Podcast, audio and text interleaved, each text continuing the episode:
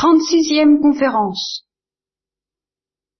Euh, une des difficultés, euh, des énigmes du mystère du bien et du mystère de l'amour, c'est que il y a en lui une tension entre ce que j'appellerais son aspect existentiel et ce que j'appellerais son aspect moral. Je vais expliquer un peu ce que ça veut dire. En termes théologiques, ça correspond à ce qu'on appelle l'ordre d'exercice et l'ordre de spécification. Ça vous dit peut-être pas grand-chose, mais je vais essayer de m'arranger pour que ça évoque quelque chose pour vous. Le bien est existentiel en ce sens que ce qui nous intéresse dans le bien, euh, c'est sa réalité concrète. Voilà. Ça, c'est pas trop difficile à comprendre.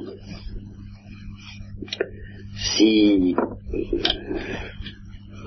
on me décrit un gâteau avec force pas, et que j'ai de ce gâteau une représentation parfaite, une idée extrêmement claire, ruisselante d'intelligibilité et de luminosité et de transparence, ça ne suffit pas à satisfaire mon appétit. C'est pas difficile à comprendre. Il y a une poésie de Prévert que je, peut-être évoquer déjà devant vous de ce- ce- cet homme qui ce, ce misérable, ce mendiant, cet affamé, euh, qui s'arrête devant la boutique d'une épicerie de luxe, genre Félix Potin ou ce et puis qui voit tous les produits qui sont là. Il les voit, il y a- il n'y a qu'une vitrine entre eux et lui, évidemment, euh, il- presque rien, hein, autant dire. Il, les voit très bien. Il les voit très bien, mais évidemment, euh, ça ne suffit pas à le combler. Donc, euh, de même, si vous transposez ça à un plan plus élevé, un plan humain, moral, spirituel, euh, la connaissance que l'on peut avoir euh, de l'autre ne suffit pas à assurer sa présence concrète et l'amour réclame la présence concrète. Une mère peut connaître son fils, un époux son épouse, euh, très bien, très bien. Mais euh, cette connaissance ne suffit pas à nourrir l'amour qui réclame la présence existentielle. Tout ça est banal, quoi, enfin, euh, faut le dire, faut pas l'oublier. Euh, Il peut arriver quand même qu'on aime des choses qui n'existent pas. Par exemple, l'artiste aime son œuvre avant qu'elle n'existe.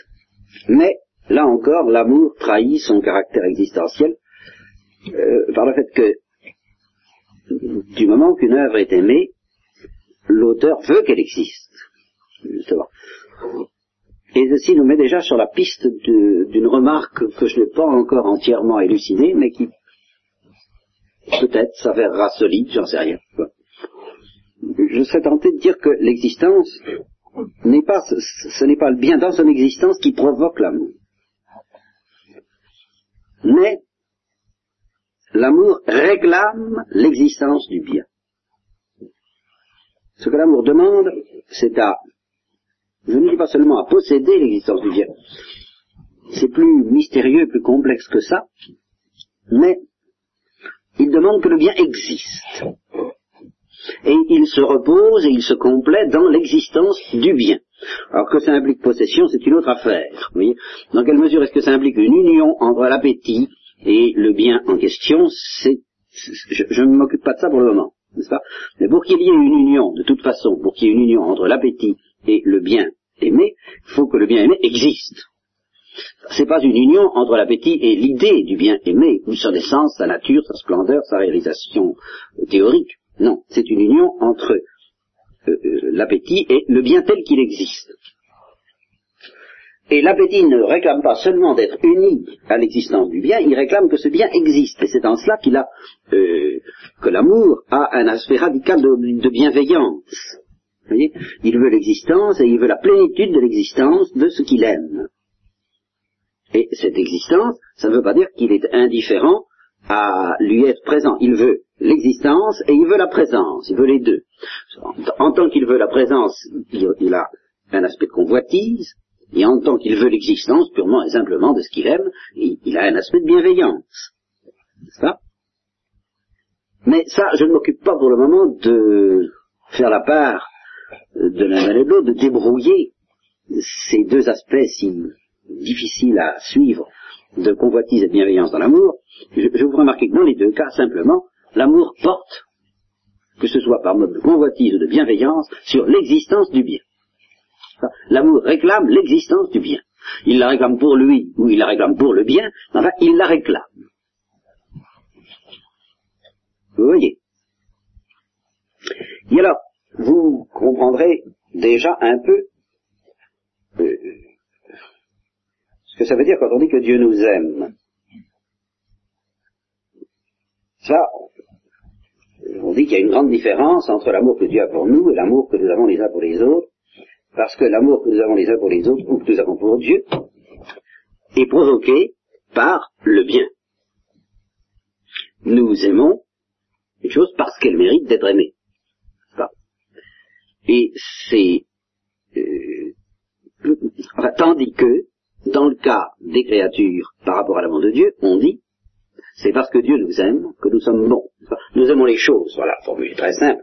Nous aimons les choses parce qu'elles sont bonnes, tandis que Dieu n'aime pas les choses parce qu'elles sont bonnes, elles sont bonnes parce qu'il les aime. Bah c'est ce qu'on dit. C'est une formule vraie, mais qui pourrait être d'ailleurs un peu dangereuse, c'est là où euh, je marche sur un terrain un peu nouveau, je m'y aventure avec prudence. Enfin, vous, vous, voyez, n'est-ce pas? Et alors, qu'est-ce que ça veut dire tout de même? Ça a une part de vérité incontestable, n'est-ce pas? Les choses sont bonnes parce que Dieu les aime. Ça veut dire ceci, c'est que... Comment je, vous dis, n'est-ce pas, le, le propre de l'amour, c'est de vouloir l'existence. Eh bien, dès que Dieu aime une essence à laquelle il pense, qui est possible, à l'individu possible, Catherine de Sienne possible, un ange possible, euh, ça, eh bien, il l'aime et à cause de ça, il veut son existence. Et elle doit l'existence au fait que Dieu l'aime. Et alors une fois qu'elle reçoit l'existence, elle est vraiment bonne en plénitude.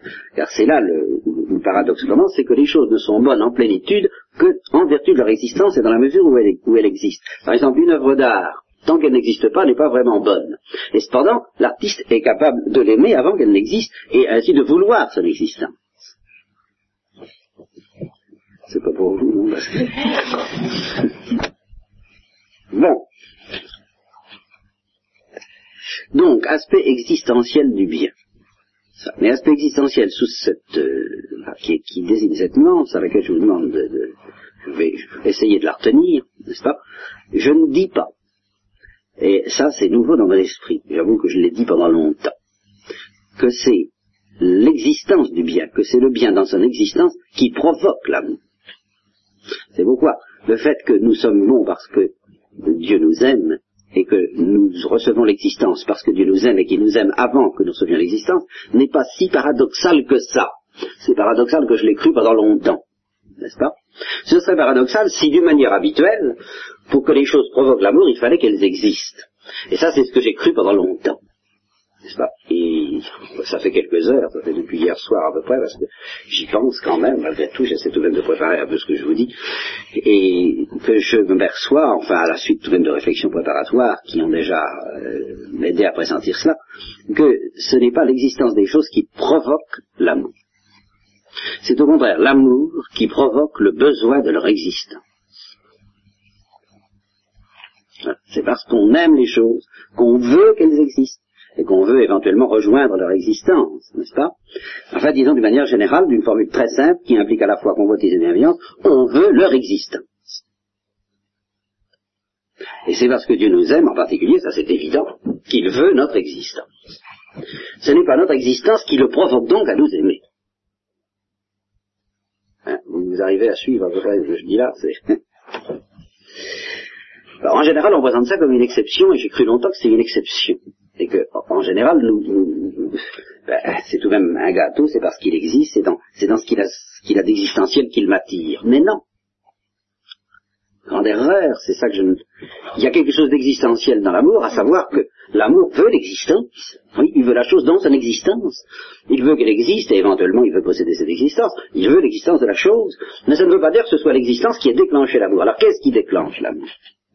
Alors c'est là ce qui est absolument nouveau pour moi, mais ce qui m'arrange, ce qui, ce qui m'arrange bien, parce qu'il y a tout un côté de la philosophie du bien et de l'amour qui, qui restait à la porte de, ce que je pensais et qui maintenant va pouvoir se réintroduire très facilement, je veux dire la morale, ce qui provoque l'amour, c'est l'essence. Ça n'a l'air de rien ce que je vous dis là, mais vous allez, vous allez comprendre la portée. Et je crois que le meilleur biais pour vous en faire comprendre la portée, euh, c'est de vous présenter ça sous un angle, sous un angle concret, sous l'angle d'une énigme qui, humainement parlant, est très irritante et qui est très difficile à résoudre, qui est insoluble, c'est justement la dialectique du bien et du beau. Vous savez ce que dit La Fontaine, n'est-ce pas? Que le bon soit toujours camarade du beau, dès demain je prendrai femme, n'est-ce pas? Mais le divorce entre eux n'est pas nouveau. Alors quand j'étais tout, jeune, je comprenais absolument rien à ces trois premiers vers, vous vous en doutez bien. Et surtout le mot divorce, je, je, pensais pas au divorce entre le bon et le beau, moi je pensais au, divorce, quoi, tout, simple. Alors je n'y comprenais rien du tout. Mais euh, ce décalage entre le bien et le beau, c'est une des choses les plus irritantes en effet, euh, au point de vue déjà de l'expérience humaine, et puis au point de vue même philosophique. Parce que qu'est-ce que le beau vient faire dans l'amour? Ah C'est le bien qui provoque l'amour. Apparemment. Hmm. C'est le bien, c'est pas le beau. Et à côté de ça, euh, je me rappelle un, théologien de nos pères qui nous disait une parole extrêmement profonde à propos de Satan, à qui on demandait Es-tu bon? Et qui répondait Je suis bon. Ce qui n'est pas vrai dire, enfin, en un sens, euh, en un sens, si, ça par sa spiritualité. Quelle différence y a-t-il entre le beau et le bien? Et pourquoi, pourquoi, si le bien est l'objet formel de l'amour, enfin, le terme rigoureux de l'amour, pourquoi le beau euh, joue-t-il un rôle dans l'amour? Pourquoi la beauté joue-t-elle un rôle? Fait, quoi et pas seulement la beauté physique, mais aussi, et alors c'est là où nous approchons de choses extrêmement importantes, la beauté morale. Au point de vue moral, comment est-ce qu'on juge les actes moraux? On ne dit pas tellement d'un acte immoral, par exemple, c'est pas bien, on dira c'est pas bien, mais on dira aussi c'est pas beau. C'est pas beau de faire ça. Et on regardera qu'un être qui agit d'une manière immorale se dégrade. Vous voyez? Donc il touche à son intégrité, à sa beauté, il perd de sa beauté. Qu'est-ce que c'est que la beauté? Ah, ah. Voilà. Alors, vous voyez dans quoi nous, nous sommes embarqués toute l'esthétique, tous les transcendants du beau et du bien. Mais enfin, je vais vous régler ça très vite, moi, vous allez voir. trop vite d'ailleurs, parce que ça, ça ne peut pas être définitif, mais tout de même. Pour que vous compreniez un peu ce que je vais vous dire, il faut que vous soyez familiarisés, mais alors totalement, hein, avec la distinction entre l'essence et l'existence. Il faut que ça vous soit devenu entre ce que j'appellerais la ligne de l'intelligibilité et la ligne bah, de l'existentialité. La ligne de l'intelligibilité. C'est ce qui fait la perfection d'une chose comme objet de l'intelligence. Par exemple, en mathématiques, eh vous êtes parfaitement bien servi, dans une certaine mesure, enfin la mesure humaine d'ailleurs, pas exagérer, mais enfin, les mathématiciens et les hommes tout court croient volontiers qu'en mathématiques on est admirablement servi, plus qu'on ne pourra jamais l'être ailleurs, en fait d'intelligibilité. On a dans les êtres mathématiques sont ceux qui nous offrent le plus de densité intelligible, de, richesse de ce côté-là. Euh, ce qui n'est pas tout à fait vrai, mais enfin, supposons que ce soit vrai, les mêmes mathématiciens accordent volontiers que les mathématiques sont par contre assez pauvres en euh, densité existentielle. Sauf évidemment quand on s'amuse à calculer les atomes et la bombe atomique avec ça, alors là évidemment la densité existentielle reprend de la valeur, mais parce que les mathématiques sont appliquées à du réel, à du physique. Mais les objets mathématiques en eux-mêmes, les nombres irrationnels, les nombres complexes, les, les intégrales, les les exponentielles, les logarithmes, euh, tout ce que vous voudrez. C'est, splendide au point de vue d'intelligibilité, au point de vue existentiel, ça n'est pas très nourrissant. Hein? Bon. Donc, ça vous aide à comprendre, à toucher du doigt un domaine dans lequel l'intelligibilité peut être très grande, très forte, et l'existence nulle. Ça peut vous aider à comprendre la différence entre l'essence et l'existence. Un triangle, ben, c'est très bien, mais reste à savoir si un triangle, ça existe dans la nature ou pas. Vous voyez, c'est, pas plus compliqué que ça.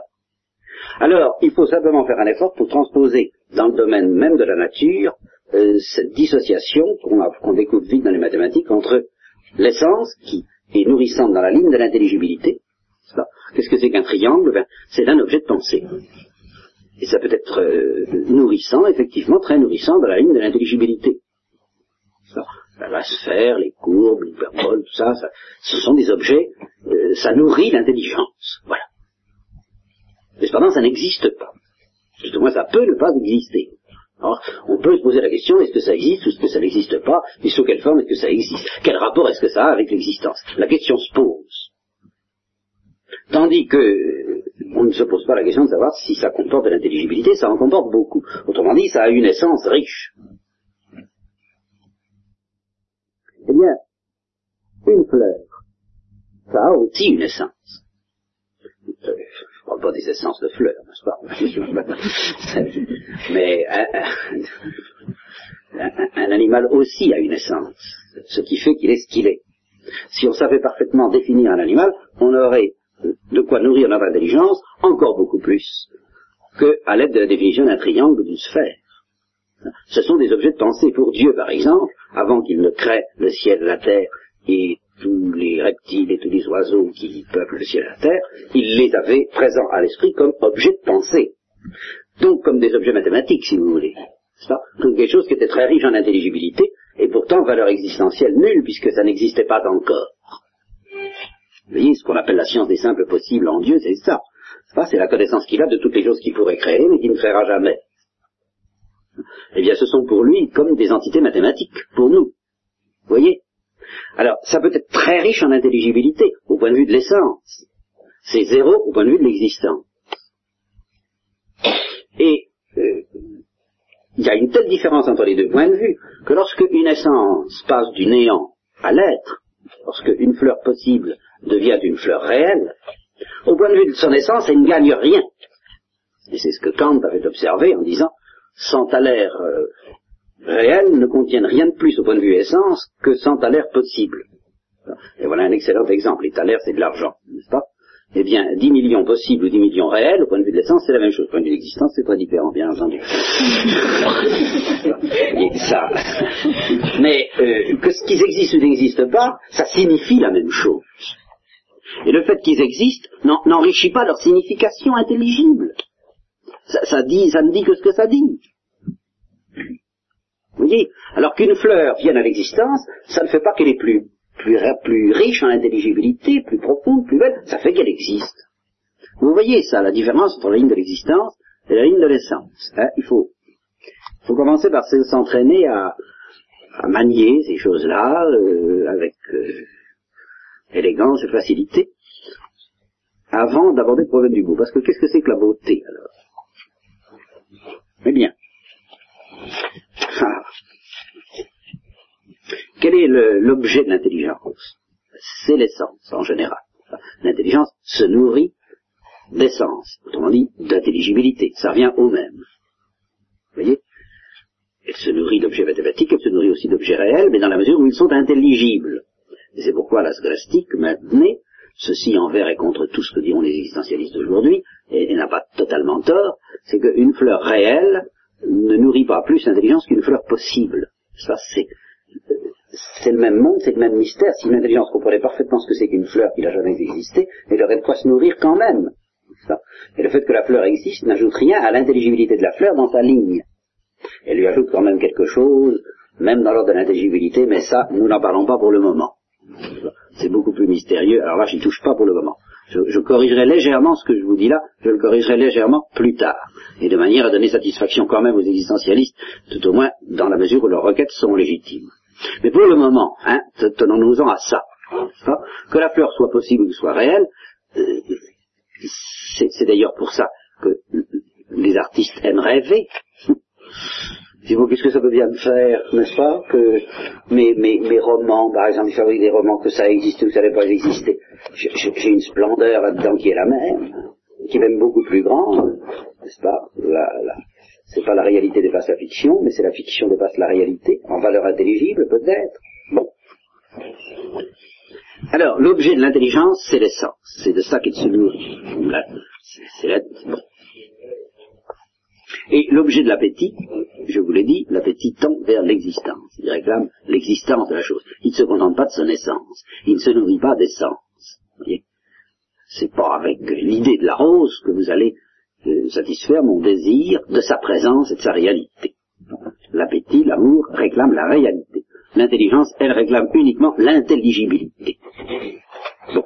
Si l'intelligence réclame l'intelligibilité, si elle ne réclame que cela. L'intelligence est aussi, d'ailleurs, euh, toutes les facultés euh, sensibles par lesquelles nous entrons en possession du réel, dans la mesure où ce sont des facultés de connaissance. Là encore, il faut distinguer dans, dans le jeu de notre vie sensitive, de nos sensations, deux aspects. Un aspect intéressé, affectif, dans lequel en particulier nous éprouvons ce qui est agréable ou désagréable, le plaisir, la douleur, ou bien où nous éprouvons ce qui est dangereux ou ce qui ne l'est pas. L'exemple classique pris par saint Thomas, la brebis qui fuit l'ennemi naturel, c'est-à-dire le loup. Pas? Il est évident qu'à ce moment-là, la connaissance sensible est très intéressée. Mais il y a un aspect de la connaissance sensible par où elle est, comme on dira, désintéressée, c'est-à-dire par où elle est utile à la connaissance purement et simplement, par où elle nous aide à entrer en contact avec des essences voyez C'est en contemplant la structure sensible d'une fleur que je peux arriver, et son comportement, tel qu'il se manifeste à mes sens, que je peux arriver à pressentir quelque chose de sa structure intelligible, de sa nature profonde. C'est en voyant qu'une fleur ne bouge pas tandis qu'un animal bouge, que je pressens qu'il appartient à la nature profonde de l'animal des qualités, une, des, propriétés qui n'appartiennent pas à la nature profonde de la fleur. Donc c'est à partir des données sensibles que mon intelligence, malgré tout, se nourrit d'intelligible. Vous voyez, comment C'est très mystérieux, je vous en fais grâce. Hein Mais enfin, c'est comme ça. Bien. Donc, la connaissance et toutes les facultés de connaissance, l'intelligence et toutes les facultés de connaissance qui nous sont données pour connaître, même les qualités, les facultés sensibles, se nourrit d'intelligibilité. Si elle se nourrit d'intelligibilité, je dis que le bien de l'intelligence, non pas le bien du sujet tout court, de l'homme qui connaît, mais le bien de son intelligence, et puis le bien de ses facultés sensibles, dans la mesure où ce sont des facultés de connaissance. Eh bien, c'est l'intelligibilité.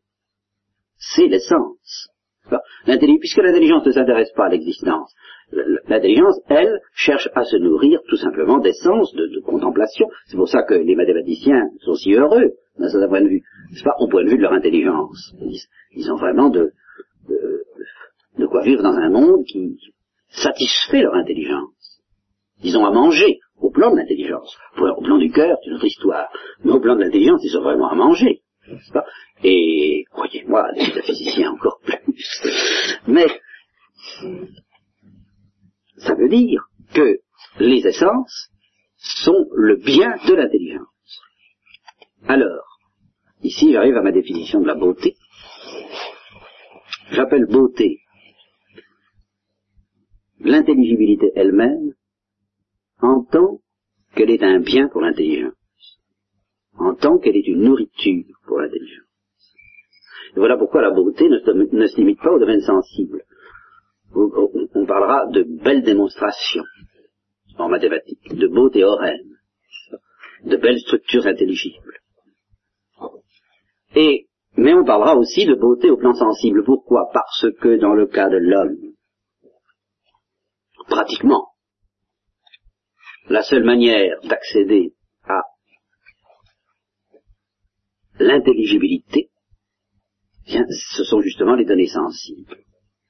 Alors, on peut dire que la beauté, si vous voulez, c'est la splendeur, c'est la splendeur de l'essence,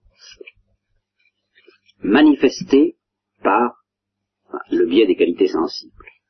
L'harmonie des couleurs et des formes dans une fleur, à quelque chose de très profond parce que ça nous manifeste quelque chose d'invisible qui est la splendeur de son essence, de sa structure profonde, de sa structure secrète. Et c'est pourquoi c'est pas seulement un plaisir pour les yeux.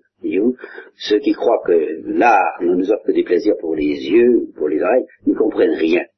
L'art offre quelque chose à l'intelligence, c'est-à-dire qu'il offre à l'intelligence, il dispose des qualités sensibles, c'est ça l'effort de l'artiste, c'est de disposer des qualités sensibles d'une manière telle qu'elles soient aussi face, elles permettent le plus facilement possible de lire la splendeur intelligible des choses.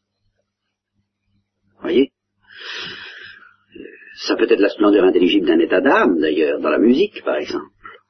Ça peut être la splendeur intelligible des jeux de la lumière, de l'impressionnisme. Ça peut être au contraire la splendeur intelligible des formes, dans le cas d'une la sculpture ou d'une peinture plus plus, plus sèche, n'est-ce pas? Enfin, ça peut être la splendeur intelligible du jeu des couleurs elles-mêmes. Mais il y a toujours quelque chose d'intelligible que l'intelligence pressent à travers le sensible et au-delà du sensible, et c'est ce qui fait le caractère exaltant de la beauté. Bien. Alors, si vous m'avez bien compris, et alors, il en résulte que la beauté morale elle-même a quelque chose de délectable pour la connaissance. C'est pour ça que euh, des de, francs, de, francs sacripants, des gangsters, des bandits peuvent trouver plaisir au cinéma à l'extermination du méchant et à la glorification du juste. C'est qu'il y a là une beauté à laquelle ils sont sensibles quand même. Au plan de la connaissance, leur volonté peut être parfaitement d'accord avec les, les méchants, n'est-ce pas, et en faire partie de manière, n'est-ce pas, et ne croire qu'à la méchanceté, mais leur intelligence, dans la mesure où elle fonctionne encore, n'est-ce pas, elle n'a rien à faire, elle est sensible à la beauté de la justice, et à la laideur de l'injustice. et d'une manière générale à la beauté d'un acte héroïque, à la beauté de, d'une conduite euh, euh, admirable. Il faut vraiment être très très corrompu, une corruption qui va loin, pour devenir insensible à tout ça. Je ne sais même pas si c'est tout à fait possible. Alors, vous voyez ce que c'est que la beauté. C'est l'essence. C'est l'essence, en tant que l'essence est délectable pour la connaissance. Connaissance intellectuelle et connaissance sensible. D'une manière générale, tout ce qui est intelligible est délectable pour la connaissance sensible ou intellectuelle. Eh bien, est-ce que... Alors voilà, vous allez voir le schéma, c'est très simple. La beauté,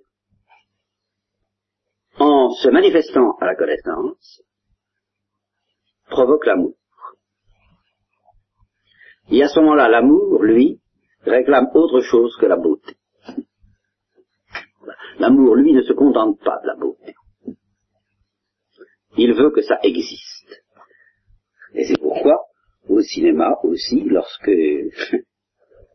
lorsque le public est très simple, lorsqu'on arrive à la fin du film, au moment où le sauveur, euh, sauveur euh, très humain, pas le sauveur, évangélique, n'est-ce pas, mais enfin le, le chevalier, Robin des Bois, je voudrais, enfourche son cheval pour arriver à bride abattu, juste au moment où la jeune fille innocente va être euh, euh, mise à mort pour l'arracher des griffes de ses ravisseurs, eh bien, la, la foule hurle, j'ai vu ça, vous voyez, hurle et trépigne. Vas-y, vas-y, Pourquoi? Eh bien parce que l'appétit veut l'existence. Il veut que ça existe. Il veut le triomphe de ce qui est beau. Vous voyez Il ne se contente pas de, la de la de dire ah c'est beau le spectacle de quelqu'un du juste qui après avoir été persécuté se trouve euh, arraché à l'injustice et récompensé. C'est dit pas seulement c'est beau, mais il veut que ça arrive. Et c'est ça aimer. Il veut que ça soit, il veut que ça existe. Donc, vous voyez le passage, le, jeu est très simple. Beauté, amour, bien. La beauté provoque l'amour qui, à ce moment-là, veut que la chose belle existe, et lorsque la chose belle existe, c'est le bien. Qu'est-ce que c'est que le bien? C'est une chose belle qui existe. C'est toute la différence entre... Le beau, c'est une essence. Si cette essence existe, elle devient bonne. Le bien, c'est une beauté qui existe. Et euh, le propre de l'appétit, c'est justement euh, de se déclencher au contact non du bien mais du beau, c'est-à-dire que c'est l'essence qui provoque l'amour, et c'est l'amour qui veut l'existence. Alors dans le cas du Dieu créateur, c'est extrêmement simple à comprendre. Dieu euh, vit que cela était bon, mais il l'a vu avant de le créer. Ou plutôt non, avant de le créer, c'était pas bon, c'était beau. Alors il se complaît dans cette chose qu'il trouve belle, parce qu'il la trouve belle, il veut qu'elle existe. Et à ce moment-là, elle devient bonne. Et Dieu vit que cela était bon. Parce qu'auparavant, c'était beau.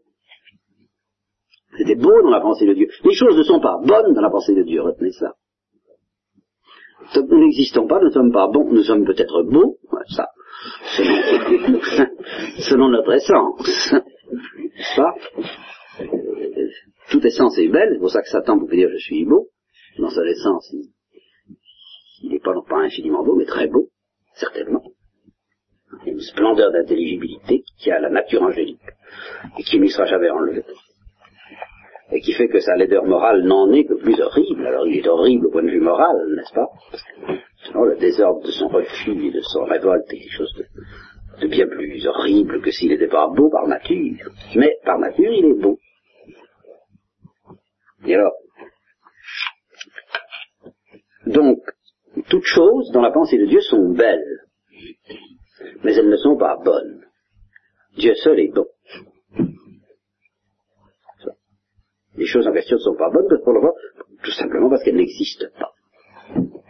Et que Dieu seul existe. Donc l'amour, c'est ce qui assure, si je peux dire, le passage de l'essence à l'existence. Alors qu'est-ce que c'est que la morale?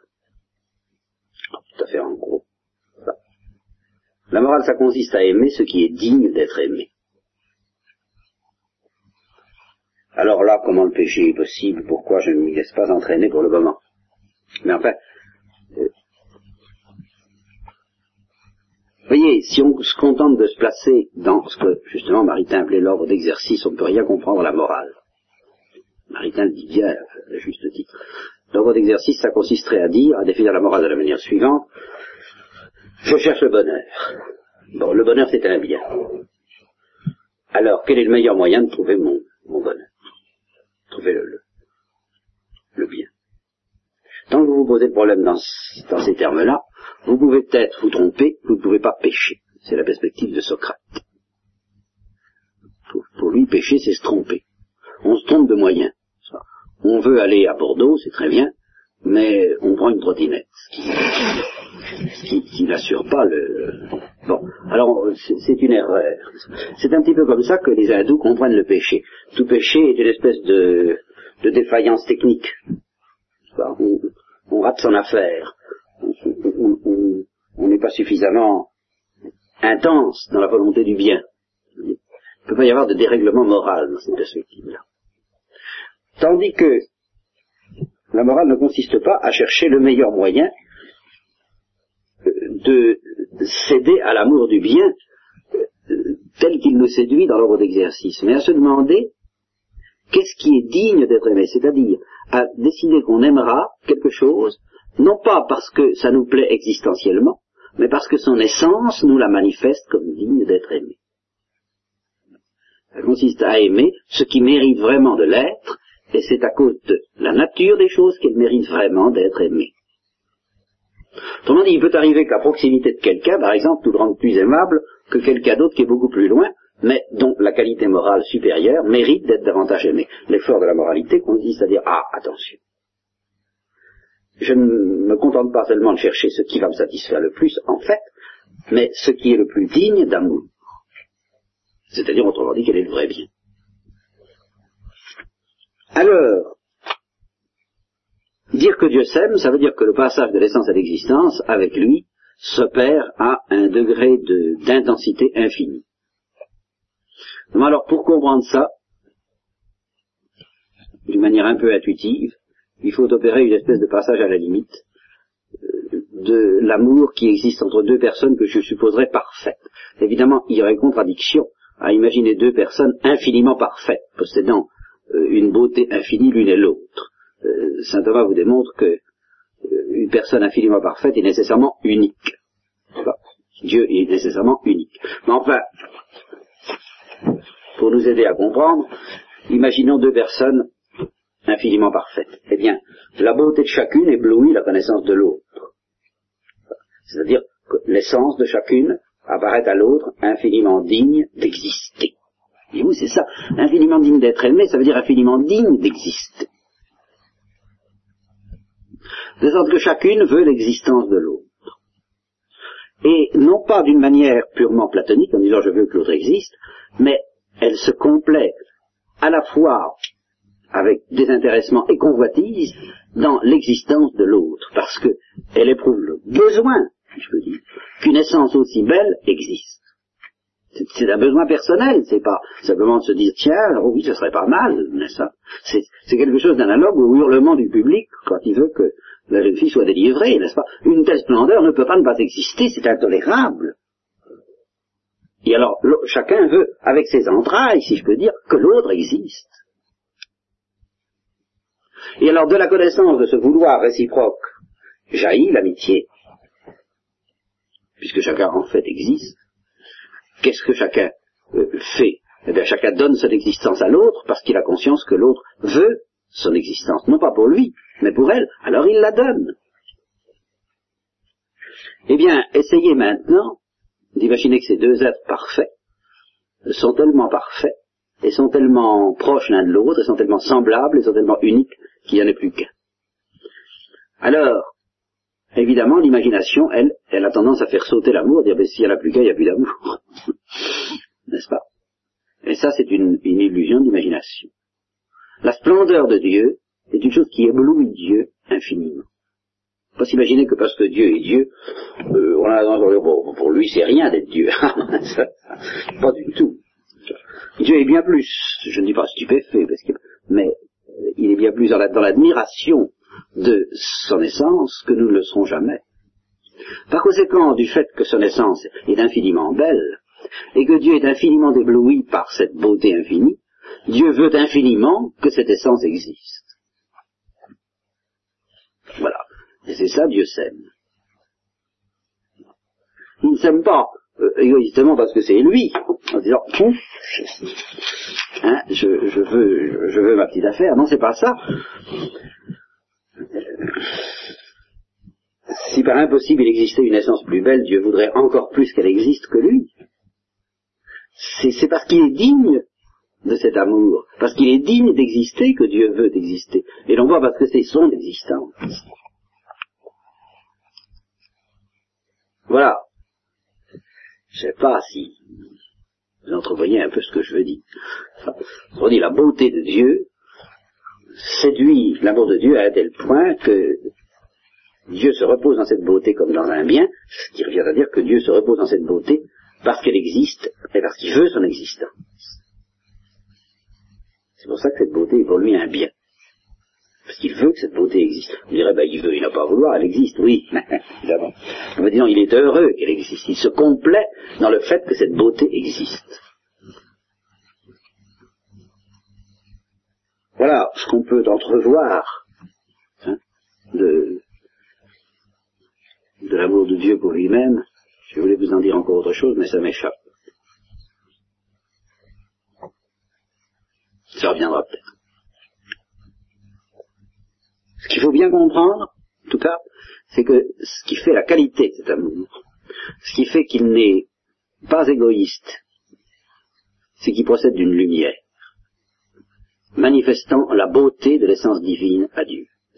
Dieu se connaît, et il connaît la beauté de son essence, qui revient à dire qu'il connaît l'intelligibilité de son essence, la luminosité de son essence.